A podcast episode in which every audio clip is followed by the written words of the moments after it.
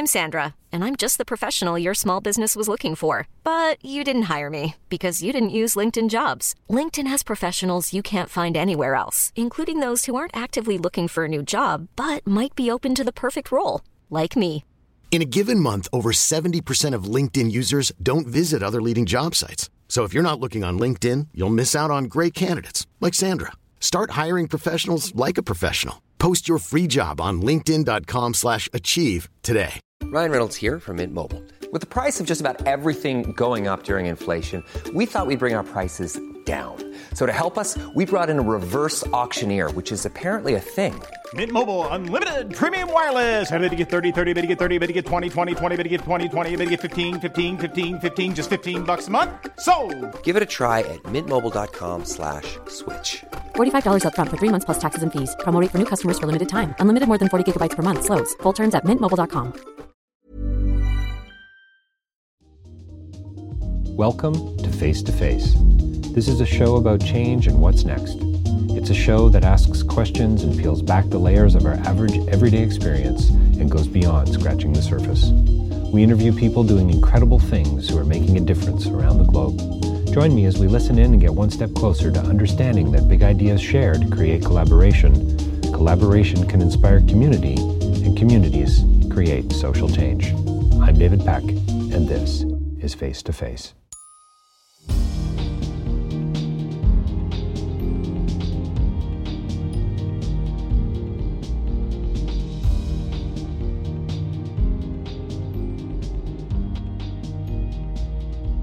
So my next interview is with a returning guest, and it's always a real pleasure to be able to to do that. You know, I'm the I'm the producer of this podcast, Face to Face, and uh, this was was live with Yung Chang, a returning guest uh, for uh, from uh, about two uh, Toronto International Film Festivals ago.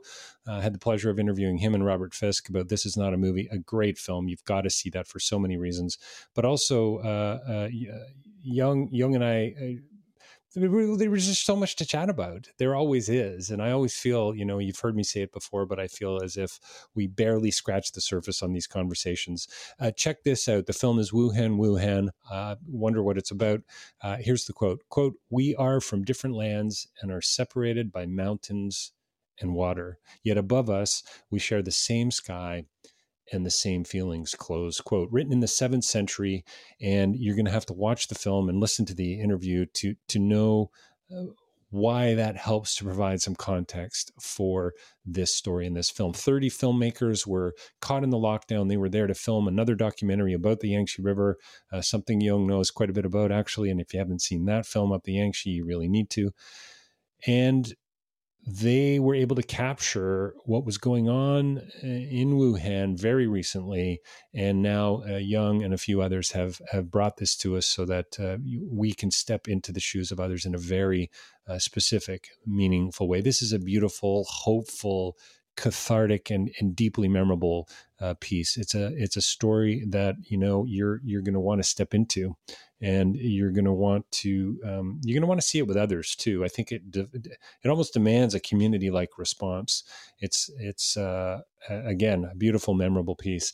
And and Yung and I we we chat about why it's important for why it was important for him not to politicize this. Why this was a universal story. We we talk about similarity through difference. We talk about the poetry of the city and its history and why that's important to to not only this film but also to uh, it's important for the world to know that and and and to see the response of just you know everyday people who are making contact with reality in, in, in many uh, different meaningful ways. And so you're going to enjoy this film. You really are. It's it's a, like I said, it's a beautiful piece. Have I said that before already?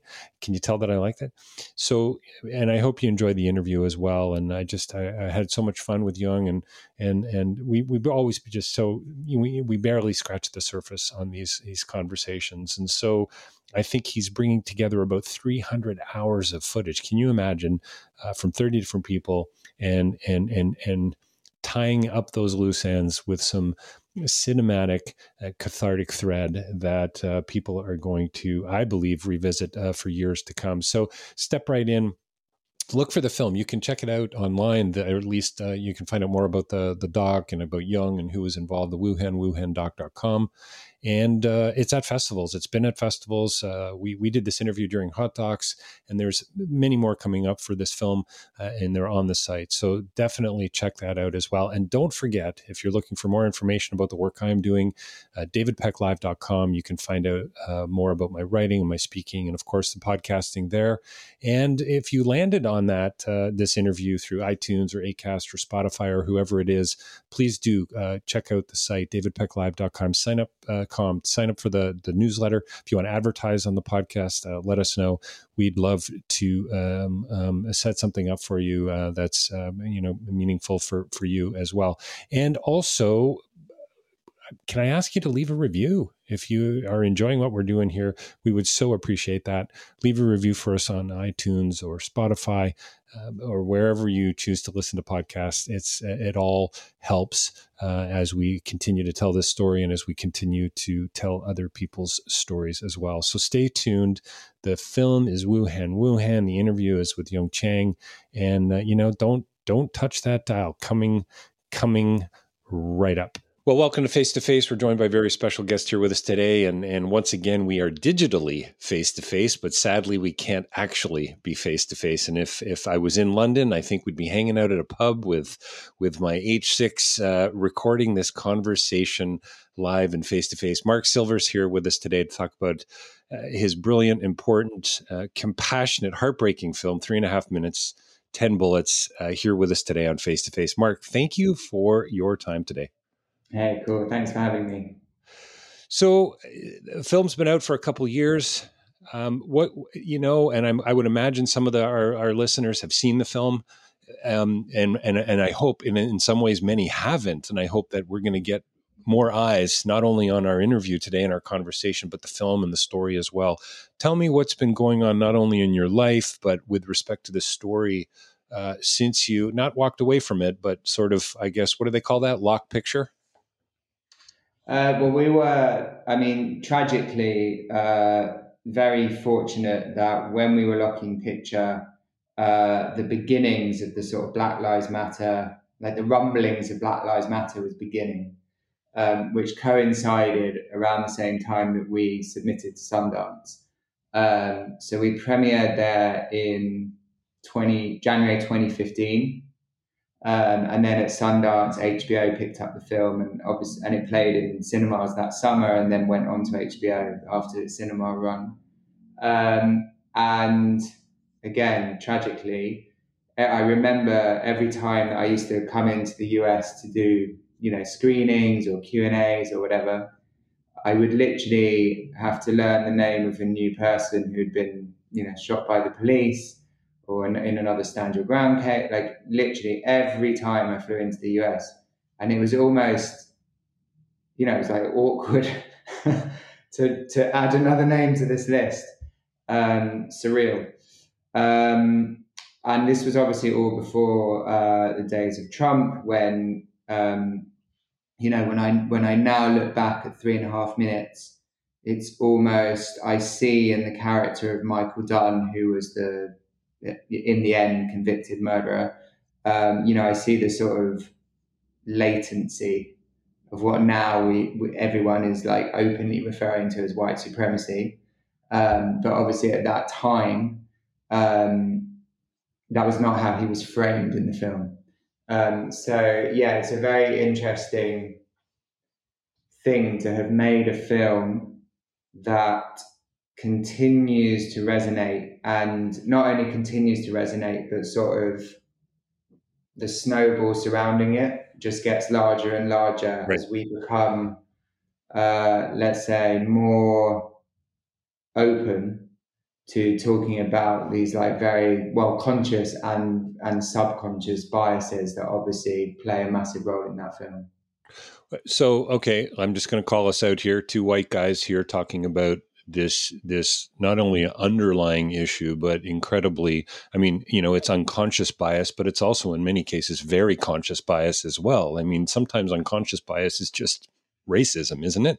So at what point in the process uh, or the filmmaking, you know, the the unpacking of the storytelling, did you have any recognitions, like shocks of recognition, where you went, "Wow, this is kind of shining a light on on my world where I grew up"? And I mean, honestly, Marc, I mean, I how how can you not, right? Sort of feel that way to some degree.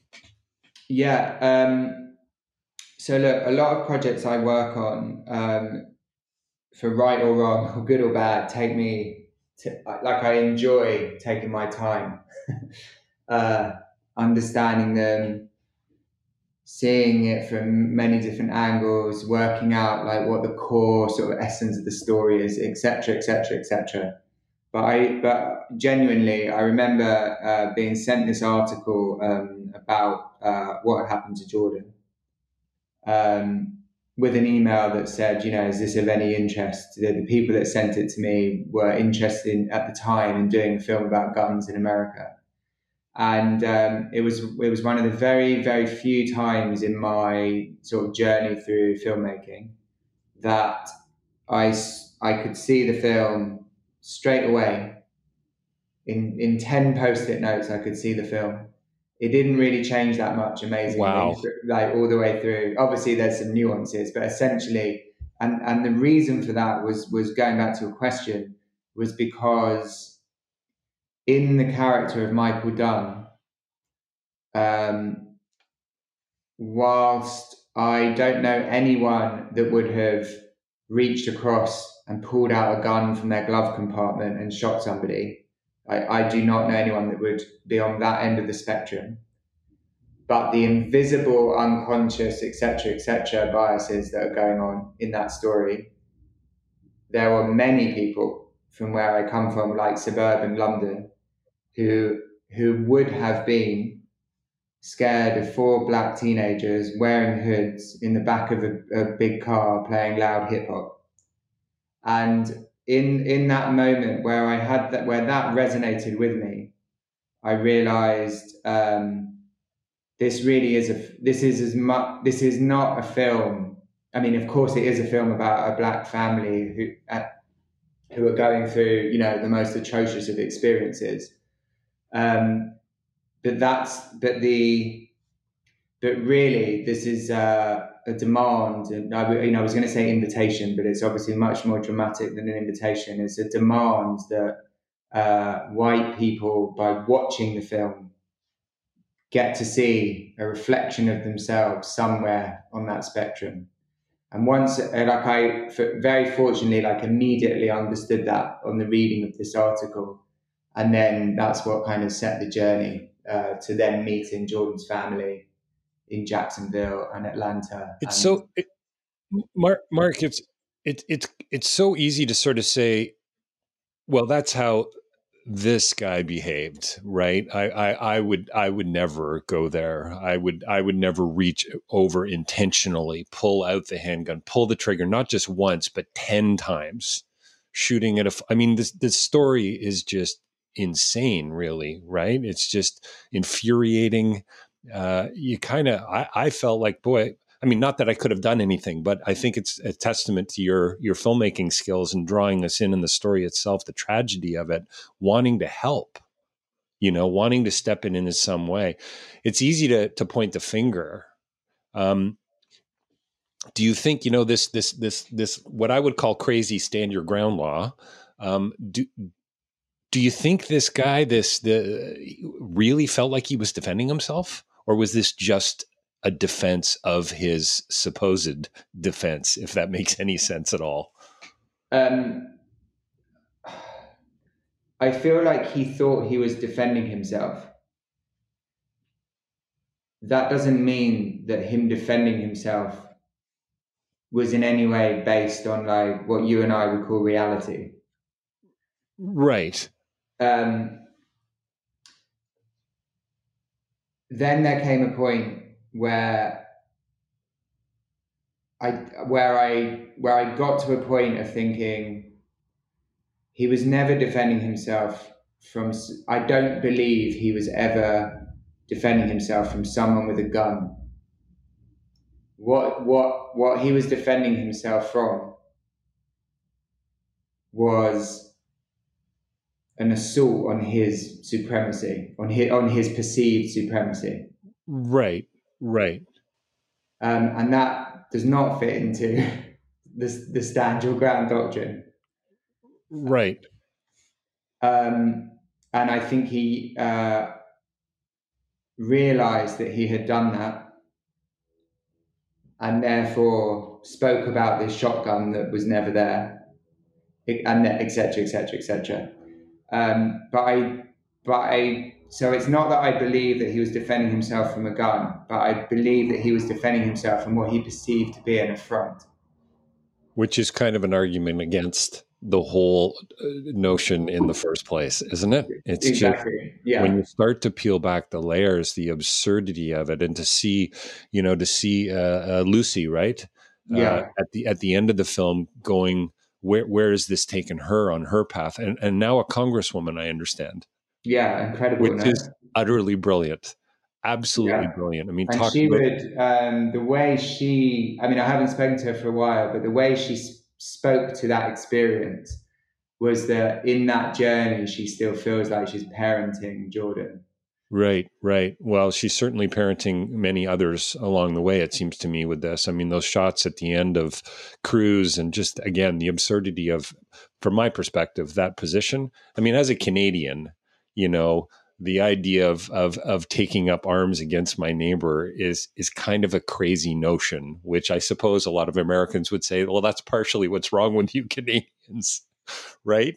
But this is sort of the divide, and you just you, you go, how how do you get there? Like, I think there's a great question raised near the end of the film, really appeals to me as the philosopher, and I think simply what what's wrong with this country dot dot dot and what a beautiful takeaway from your film. There's so much there. And by the way, congratulations on the film. I haven't said it. I know it's a, few years late to be congratulating you on this, but this was shortlisted for an Academy. Hey, where can we find out about the film online too? A little aside, obviously they can uh, folks can look you up uh, uh, on your website. Um, is is yeah, so so um, I've kind of lost track of it the way that uh, different streamers license it. But the last I the last time I got messages about it, I think it's still available on HBO Max. Um, okay. And if you're in the UK, I don't know if, uh, but for anyone in the UK, it's available on Sky. Yeah, I've got global listeners, and um, I'm sure somebody's ripped it off somewhere too. Yeah, otherwise I'm sure it's on YouTube. Yeah. sorry, yeah. sorry to admit it, but it I is. I, to be honest, by any means, I, I'm very happy with uh, who, you know wherever and and however. Wherever and whenever you can see it. Have have you know before we get back to the film just a, another quick uh, quick aside. Have have you had success from an educational perspective? Like uh, have you been able to get into schools and into classrooms and into universities? I i mean i just think there's a there's a campaign here you know? Uh, i mean i'm there's more than one campaign. Yeah there was a specific distributor that um, i uh, called ROCO, R O C O, and I think they they were literally in charge of exactly that. Um, you know, injecting it into universities and schools and seeing what came Fantastic. of that. Fantastic. What what what bubbled to the surface at at Q and A's for you as you uh, you know you, you went to different festivals and different screenings and so on? What were there common threads? Um, I think it, one, one thing I remember that always came up was the um, almost this kind of uh, interesting questions about like the aesthetic of the film. So not just the trial, right? Um, which obviously you know we were super fortunate that we were able to negotiate the kind of access that we had to the courtroom, and and that was down to the openness of the judge Remarkable, remarkable, really. Absolutely amazing. And the, in the state of Florida, that's allowed. And in other states, we wouldn't have been able to do that. And we did a kind of deal whereby, um, because normally they would just, uh, their CCTV cameras would just feed into pool media, like mainstream media. And we just basically were like, we'll just put our cameras in there. We'll still send a feed to mainstream media. So they were getting like really good quality footage Right. We were also, you know, keeping everything on drives that we would then bring right. back to the edit. Right. So it was like a win-win for everybody. Um, so that that was obviously an interesting. I think the phone calls, uh, which we can get into in a minute, but the, the Michael the Michael Dunn's phone calls, yes, again, yeah, in the state of Florida, are public access. Which the is, access, even I, I, even the footage in the um, um, I, I don't know what room you would call that, and I'm assuming the police station where they're doing some of the uh, immediate sort of post Q and A with him. You know, remarkable, kind of creepy, really. Yeah, and um, I was astonished when I, you know, discovered yeah. that all of that was absolutely accessible to us. Um, in relation to to Michael Dunn, we requested interviews with his with him, his family, his lawyer, etc., etc., uh, all of which were denied. Um, and I guess in the in the in the sort of journey through the edit, what we came to realize with those phone calls was that we were going to be able to craft Michael Dunn's character all, it, probably in a more honest way than if we had done a sit down interview with him or any of his family members. Because what was revealed in those phone calls was like a truer essence of his nature than I think anyone would have got sure. from an interview.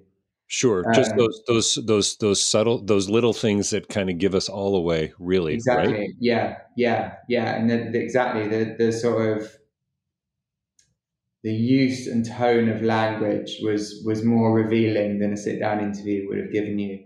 And then the third thing I always remember was which which I um, which I get like in in the mo- so I arrived in Jacksonville and was a little freaked out as a as a photographer as to like the lack of visual opportunities Uh, oh, because obviously okay. for a film, like you're always thinking, how am I going sure. to represent this visually? You were right? the you were the cinematographer on this film too, yeah. right? Yeah, yeah.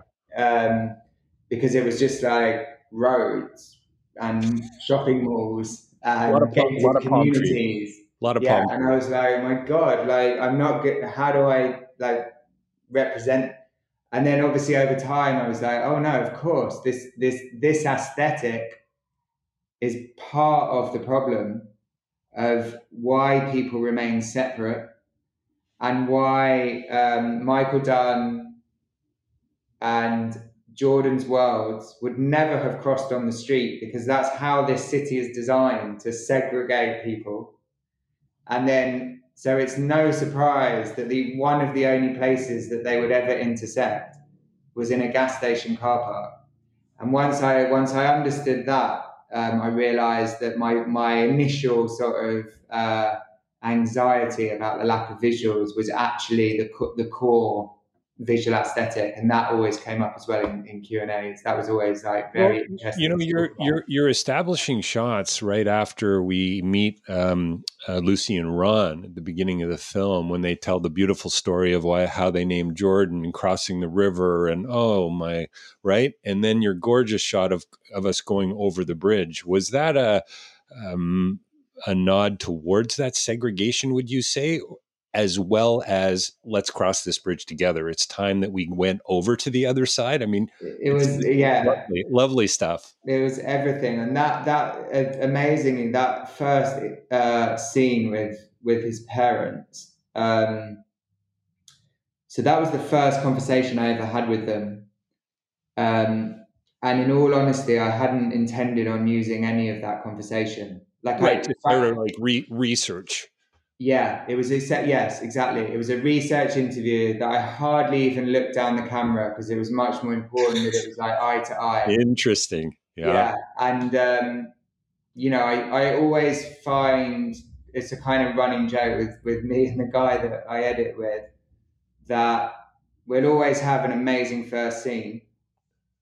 That then, by the time we finish the film, we, we end up deleting that first scene and having to put something else in there so we had this completely different first scene, which I think was um, um,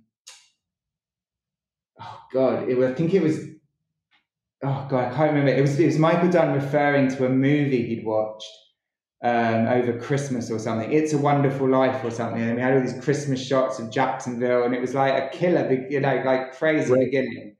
Um, but then by the time we'd like circled round to finishing the film and went back to the top, we just started like looking at Ron and Lucy's this conversation again, and it just was so untechnical. And so just it was just literally a humble human to human conversation and i don't just tonally it just felt like com- completely right to put that there. And and why on earth would like michael dunn own the opening scene? It was just like oh done with that delete. Right right yeah there's well there's some metaphorical power in in it as well right just the symbolic gesture of it alone you know filmically i suppose but also just uh, narrative narratively as well. How much um, f- fear was was fear pal- palpable in the city for you? I mean, is this not the murder capital of Florida? I mean, I remember being in Jacksonville many years ago. You know, uh, uh, what did you say? A city designed for segregation, something like that. Don't let me put words in your mouth, Marc, but but I think I've I've certainly felt that before. And and cities are not necessarily designed for What's your what's your sweatshirt say there? Uh, choose choose love.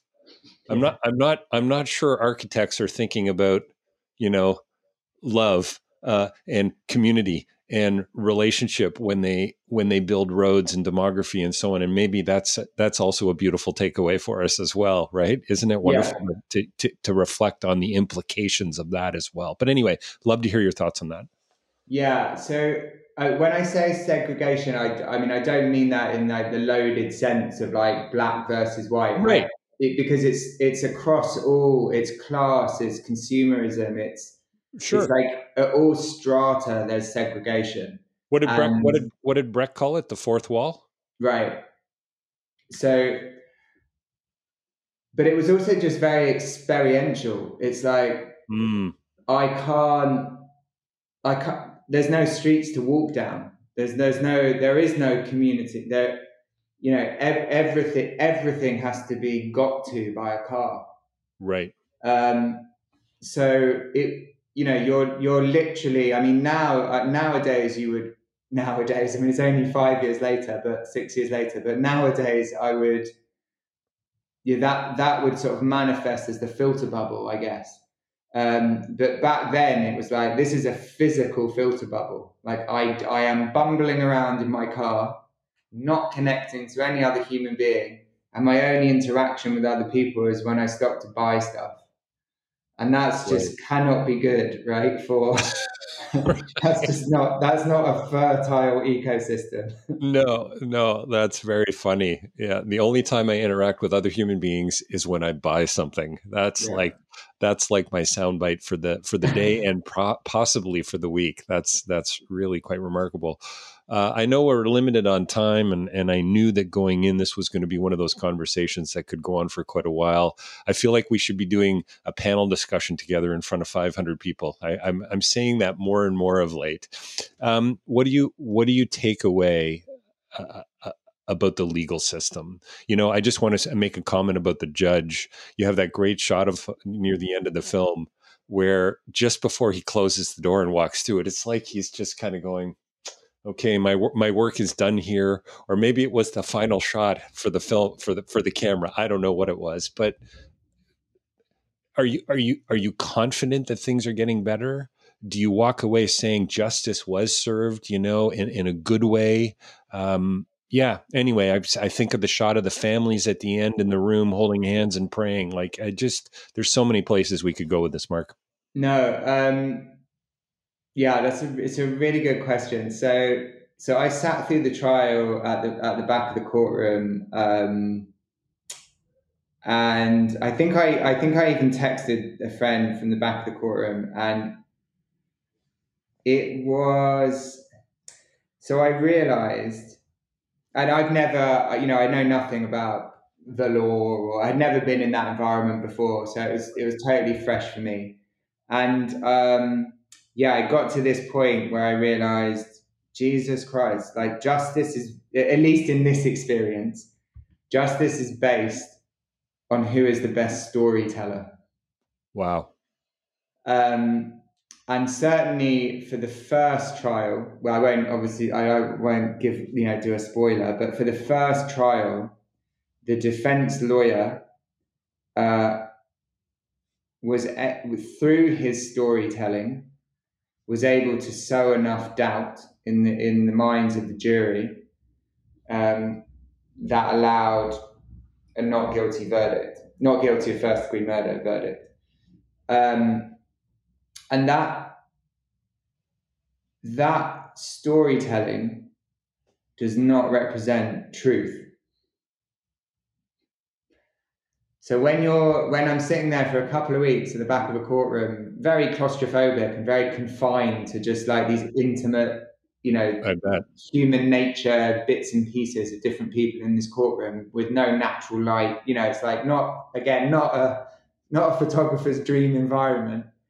Um, but that that kind of juxtaposition of justice versus truth, sorry, storytelling versus truth, justice versus truth, um, was very was very shocking. It was very yeah, shocking. Well, I, um, I, couldn't, I couldn't help but think, Marc. Too, there was a line that you leave in the film about uh, the the stipulation of fact. You know, you go here, and when right, and so I just, I, and as a philosopher, of course, this kind of stuff really appeals to me. I mean, what is what is actually true, right? What's a is a fact true, right? Well, I mean, again, right? like now, years later, post Trump, you know, who knows facts, truth, fake news, alternative facts, etc., etc. Sure. Now, now we, you know, comedically speak about these things in a sort of post-Trump era, um, and obviously this film was was pre that. But when I watch it now, with like in a in a post-Trump era, I can see that there are like th- philosophical themes, let's say. Oh, absolutely. Yeah, within the film that were prescient, you know, that very um, I I had no idea would would play out so oh, interesting. There's there, you know, like any great film and any great doc, any great story, there are layers. There's so much going on in this film and this story, and and uh, that that I I mean, it's one of those that'll be returned to. It seems to me for years. You know, you had such intimate access you know, uh, in, in a way that others, um, well, other stories, even about this story, wouldn't probably have, right, or have had had the ability. It always makes me wonder too what you left out mm. in, a, mm. in, in a story like this. You know, how critical might that have been to telling a different story or a new story? Well, I mean, the the big thing we left out in the edit, um, to be honest, was really just more pain Mm. Like there, there were so many more scenes of pain uh, for Jordan's parents. Um, that there came a point where we had to find the the fine line, right, where um, parents could express their pain, retain their dignity, um, uh, n- not for us not to abuse the trust in, totally. in making that judgment about you know where that line is. Well, there's that ethical decisions. I think another another filmmaker might have included it because it would have upped the emotive ante or something, you know. And I think, yeah, no, I would say, yeah, wise calls for sure. You know, thinking about the the the the pain and the relational component. You know, uh, uh, help me out here, but Le- Leland Brunson, Tommy uh, Stornes, Tevin Thompson, his three friends, Jordan's three close friends, the basketball court scene. You know, and they just they they. I can't remember what the line was, but something as if they were saying it to Marc if if they'd hung out with us just for a day. Yeah. Yeah. Like honestly, I'm getting goosebumps, right? Yeah. If they'd related to us and maybe shot a few baskets with us on the court, yeah, things would be different today. And I mean, yeah. is that like okay? How about make a ten uh, episode series about that? Just that alone. Can we call Jeff Skoll together and see if we can find funding for this one? Uh, yeah. Is that a possibility? Yeah, I mean, like exactly that. Like when I first met those guys, and we did, I think we did a conversation in the back of a car and then basketball court and then I went right. to you know, hung out yeah. at their houses or whatever. Yeah. Um, and it was, you know, the, I mean, not, it, it was literally just like hanging out with some dudes. You know, yeah, yeah, it's good. Who had, who also I thought had such an amazing um, unconscious sense of humor. I mean, there was one line in there about, uh, you know, tongue in cheeking the struggle. Um, you know, and, and they're like, look, our struggle was never about race. Our struggle Right. was something about I can't like finding girls on Facebook or something. That's right. Like, That's right. Yeah, yeah. You know, that's where they were at, as all teenagers should be. You know, which makes it, you know, doubly as tragic that they went through that experience. I love, you know, just uh, from a filmmaking perspective, I love what you said, and we don't have probably time to go into it now. I know we got to wrap up in a couple minutes, but you saw the film in ten post-it notes. Is that is that a testament to to the clarity in the story itself? Do you think your experience as a filmmaker, or just what you really wanted to say? Maybe they're they're all kind of the same question, I suppose. Um, well, I I just come off. I I made I I'd only made one one feature length film before that one, um, which was an an insanely steep learning curve, a, ver, a vertical learning curve, um, and I and I had learnt so much in the experience of making that film that when when this article landed in my inbox. Um, it was almost a sort of cathartic juxtaposition to the experience I'd just come out of for a few years. And so I think partly it was just the, yeah, I mean, if this, this sounds uh, like a crazy couple of words mixed together, but the sort of the clarity of the absurdity of stand your ground was one was one beat on that. Um, but as we as we were talking about earlier, I think the recognition that there is uh, the, the recognition that I really wanted to investigate um, how the film how to make the film for white audience. No, I mean, no, it's obviously for everyone, but I mean, like in particular for white audiences, um, to use it as a catalyst to be able to like reflect on their own biases. That that that was very clear from from you know that first reading of the article, and how Michael Dunn would have to be uh, not this sort of boogeyman from the outset. Like you would need to craft his character in the same way that you, as the jury, would not Sure. know anything in the beginning of the trial, but by the end could make a decision. Like I, I wanted the audience to be able to, to, as best as I could, go through that similar experience rather than just have him as like guilty before we even know what the story is. Um, and that was not necessarily because I have any care or empathy for Michael Dunn. Uh, it was more that if I if I I don't want a white audience to put up defenses from the very beginning. I want to be able to like seduce them through Mhm. along this journey so that without even knowing it, they're seeing parts of themselves in that film.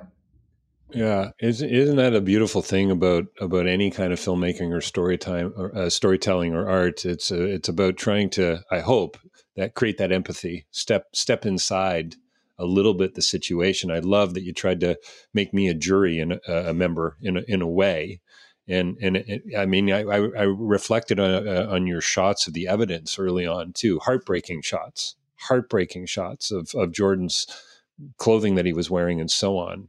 And And- it's one of it's it, that it's amazing you pick up on that because um,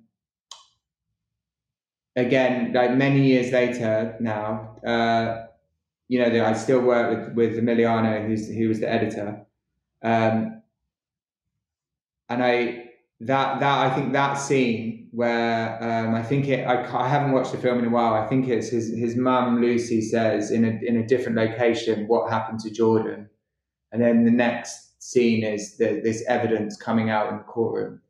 Um, and I don't mean this in any egotistical way whatsoever, but that moment is probably one of like the the the most.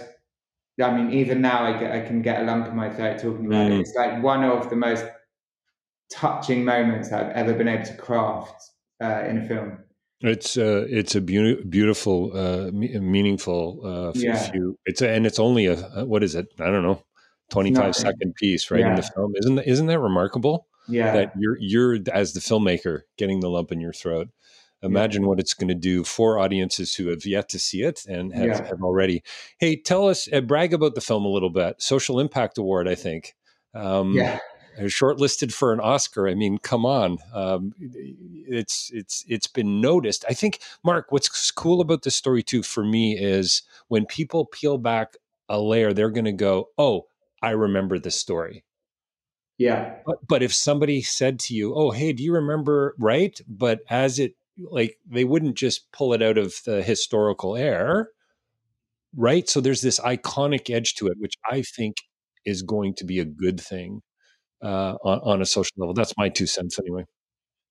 Yeah, I think um, so. Look, I've I've done a lot of different projects over the years, um, and for me, um, three and a half.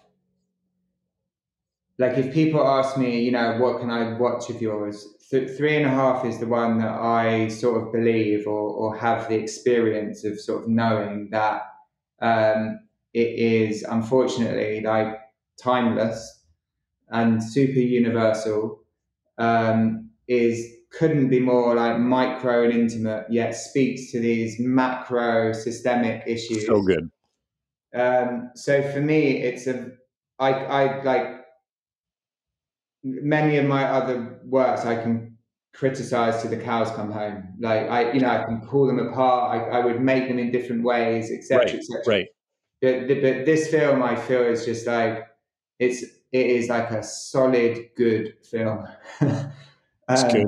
Which, which, yeah, and I and and it and it completely stands the test of time, and and and in a really again completely tragic way, perhaps resonates even stronger. Yeah, like, as as we move away from from when the incident happened, um, and we can read it in different ways. The further and further we we move Absolutely. from that moment. Um, and actually i'm not even sure in like now whether i would have even you know i would have been perceived as someone who shouldn't be making that film a white right. blonde guy from london why why, right. why were you making that film um, of which frankly i can totally answer because i still think that that film is is a litmus test you know for for white audiences um, so I think there is every justification that, that, someone like me can make that film. Um, but yeah, I, I don't know. Um, unfortunately, I think that yeah, like you said, like that film will kind of stand the test of time. As I said, I don't mean that like Frank, not a lot of my work necessarily will do that. So I'm not saying that. Marc, time time will tell. I, I, I, do understand though being you know analytical and self-critical and reflective and so on on your own choices and so on and looking back I was reading quite a comical uh, article yesterday. Kevin Bacon, of all his films he's ever made, wants to go back and remake Tremors. I don't know if you remember that, but for the love, you know. Anyway, uh, I think it will stand the test of time, and I am so thrilled you made it. And I hope other films are made about this story and will continue to be made about the narrative. That's for sure. Uh, we can only hope there, and I and I trust that it will shift minds and hearts. It's going to be seen as an academic document to me and a historical piece, and that's that's super cool. Uh, and and forget about the cool factor; it's super important. That's what I meant by saying super cool. Yeah, yeah. Oh, so thanks again and, and congrats and what a, a, pleasure chatting with you today. And I really truly meant I, I, I, wish we could have done this at a pub and I'm, I'm pretty sure I would have had uh, uh, maybe a steak and kidney pie for lunch. Uh, I'm not sure, some, something along those lines. Um, yeah, we've been we've been chatting with Marc Marc Silver today, director um, of, of Three and a Half Minutes, Ten Bullets. Marc, thank, thanks for your time. Really really appreciate uh, you joining me on Face to Face here today. No, again, man, thanks for having me. That was lovely. Thank you.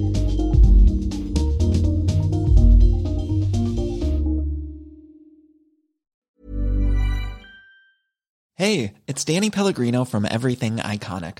Ready to upgrade your style game without blowing your budget? Check out Quince. They've got all the good stuff shirts and polos, activewear, and fine leather goods, all at 50 to 80% less than other high end brands.